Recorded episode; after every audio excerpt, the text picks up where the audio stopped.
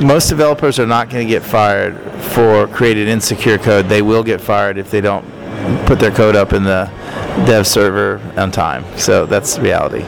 That's John Dickson of the Denim Group. Hello, I'm Eric Chabrow of Information Security Media Group, and I caught up with Dickson at the Gartner Security and Risk Management Summit outside the nation's capital, where we chatted about the security, or should I say insecurity, of apps enterprises develop in house for mobile devices. Dickson says enterprises build their own apps for several reasons, including to differentiate themselves from their competitors. Often these apps perform tasks that are unique to the organization and aren't available from commercial providers at app stores. But especially in mid sized organizations, unlike, say, large banks, the apps frequently are built without security being a consideration. And in many organizations, application security is someone else's problem, not that of the developer. Security is viewed as something that others have to do. The threat is abstract, uh, where bad things happen to other people. There's certain things now that pretty much you wouldn't do, period. You wouldn't connect to the internet without a firewall, right? You wouldn't you know, put up a 10,000 workstations without some kind of antivirus or malware. You, you know, basic blocking and tackling. Well, it took us 20 plus years to get to that point where that was a, a you know, like you got to do that type of thing, right?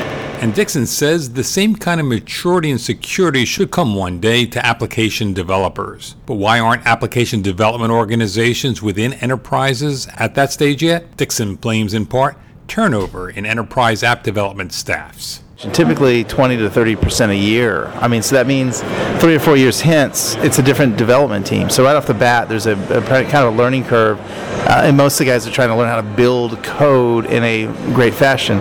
And then security is adjunct to that, or like a value add. And it's not just the turnover, but the pressure put on developers by the soaring demand for these apps. The, the demand far outstrips our, our, you know, our society's ability to build it. So there's more requirements than there are software developers in every organization. So what happens is that the software developers actually are under such tremendous pressure for releases that they use that pressure and the tangible deadlines to essentially say no many times to security. Not all of that's changing, but still there's the environments and companies that just say, look, I can either CEO, I can either release the new product in July or I can go back and do these bug fixes, one or the other. And so one thing that we see is an acute pressure and voracious demand uh, for new apps. What happens is that demand drives everything, and you have m- many organizations, primarily in the commercial area, where time to market and expediency and features and functionalities always are going to trump any modicum of security. That's just the reality. Is is is true. There's an equilibrium though, and there's also a, I can't a crossing point where that that time to market is also outweighed by like what's in the application. So like like if you're an application that's a gaming application that's innocuous, I don't care. I don't, there's no critical data, no money. Who cares? You probably never have to test it. You can do releases until the cows come in. The challenge is again if you're a a, a bank or a you know suddenly I'm looking at my actual you know very sensitive financial information they better test that in every release too. And so there's some assumptions there. It is ununiform across the industry, but you'll see the biggest and the most sophisticated financials doing a lot, and then everybody else doing a subset of that of work. Unlike commercial apps sold in app stores, in which hackers reverse engineer code to find vulnerabilities, that's not the risk with most enterprise developed apps to be used in closed systems. Still, Dickson says security is important because devices in which homegrown apps reside on get lost and stolen if you're a oil services firm in Texas, I'll just use that example, and you've got an iPad app to work on drilling platforms, and you lose that at the bar on a Friday night. Well, okay, that's a different use case. You may have a secure application, but like, where does the data reside, and can somebody essentially brute force or go in and root that device and go get data that's sensitive, sensitive drilling data? That's that's a the internal challenge. Again, as soon as you start dealing with financial information, there's stuff transiting the phone, now you start to worry where where it is. Does it reside on the on the phone or the device? What, what happens when that session is over? Then you start to get into some interesting things. And I'll give you a great example. Let's say a oil services firm rig guy losing an iPad on Friday night. What if that had some pretty sensitive calculations? Not the data itself, but the actual way that they do discovery for wells. Uh, that that is essentially the the golden, you know, info for the entire firm and like that's in, on our iPad. So one of the things you do is in, instead of making sh- uh, any calculations locally, that's the kind of thing you go and do remotely on a server, and you present the results back to the iPad. So there's an example of like an internal app that you say, well, that's innocuous. Who cares about drilling data, like whatever? But like you care a lot if it's if it's Schlumberger and the other guys are Halliburton or vice versa.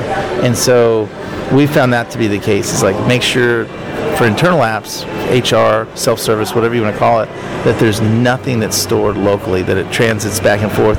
As soon as you close that session, the browser, like the data, goes away. Developers and their bosses should consider new ways to approach creating secure apps. Here's a bit of advice Dickson offers. There's one little thing that organizations can do up front that'll save them a lot of heartache and resources down the line, and that is to get on a whiteboard and do a what I call a threat model. A threat model, all it is, is an architecture, a, a very high level, broad architecture diagram what the app does. Where does data live? Where does data transit? Does it use a location service? Does it get this third party service? If you have an idea where data resides and where it ingresses and egresses, then you will solve many of your security problems. Not all of them, not the coding flaws, but many of the real disastrous mistakes are made on the conceptual side. And, and if you understand what that concept and, and that diagram, you save yourself a lot of problems. Lightweight, easy, whiteboard, five minutes. That's all we're suggesting. Does that help create a culture of security so when you get into the coding, people are aware of it? What we see is organizations, you know, individuals simply don't think that way. They don't ask the questions. We call it a, a break mentality. You know, maybe having somebody on the team that thinks differently, the contrarian. Most developers, in our experience, have, have been so focused on designing features and functionality, which is hard enough, that this is something that they just don't get around to. You have to think differently. And so, what you'll hear a lot of times for newer developers is when, when we come in, or any security smart people come in, you'll hear this from developers first. Like, wait a second, why would you want to do that? Or I didn't think you could do that. Why would you know, like? Wait, wait a second. Explain why that can happen. Well, well, that's the whole issue of a vulnerability. Is some bad guy taking a latent capability in a system that was either unintended or unexercised and teasing it out to do something that it wasn't intended. I mean, that's what by definition. So that's a hard thing to get developers to think, which is what they call instead of in a, uh, the the term of our industry they call it use cases. When you you know you create use cases, creating what are called abuse cases. Like what are the ways that I would break this and beat this up? Where would I steal data? How would I do this? That is a different mentality, and getting developers to think that way, or to add somebody to their team that thinks that way. You know, again, contrarian. I'm going to play the devil's advocate. Okay, you just told me this architecture. Now let me let's let's five minutes. Let's play devil's advocate. How am I going to beat this up? What we our experience is that happens infrequently. Should happen more. And that's because someone at the top isn't demanding that. They're looking for to produce the product, getting it out quickly. That's one. Uh, and security at this point in many organizations isn't a priority. I, I, I, don't think that question gets asked as much as it should. That's true. I think the guy again because of turnover and and I, I want to emphasize crushing deadlines for most dev teams. It just simply doesn't make it onto the dance card. and, I, and I mean that is not critical to any development teams. Demand for features and functionalities, builds and releases is phenomenal. In that context when you don't have somebody at the top actively injecting those as requirements, they simply don't make it onto the table, and that's the point. And just to clarify, when you're talking about the turnover, you say up to what 20% a year or so. Yeah, the, the, the, the, point being that they're new, they're learning stuff, and and, and therefore and, and the pressure of getting it done is what's important. Getting the application to function as from a business perspective, not a security perspective, is what's priority. Well, let's put it this way: most developers are not going to get fired for creating insecure code. They will get fired if they don't put their code up in the dev server on time. So that's reality. That's John Dickson, a principal at the Denim Group. I'm Eric Chabrow. Thanks for listening.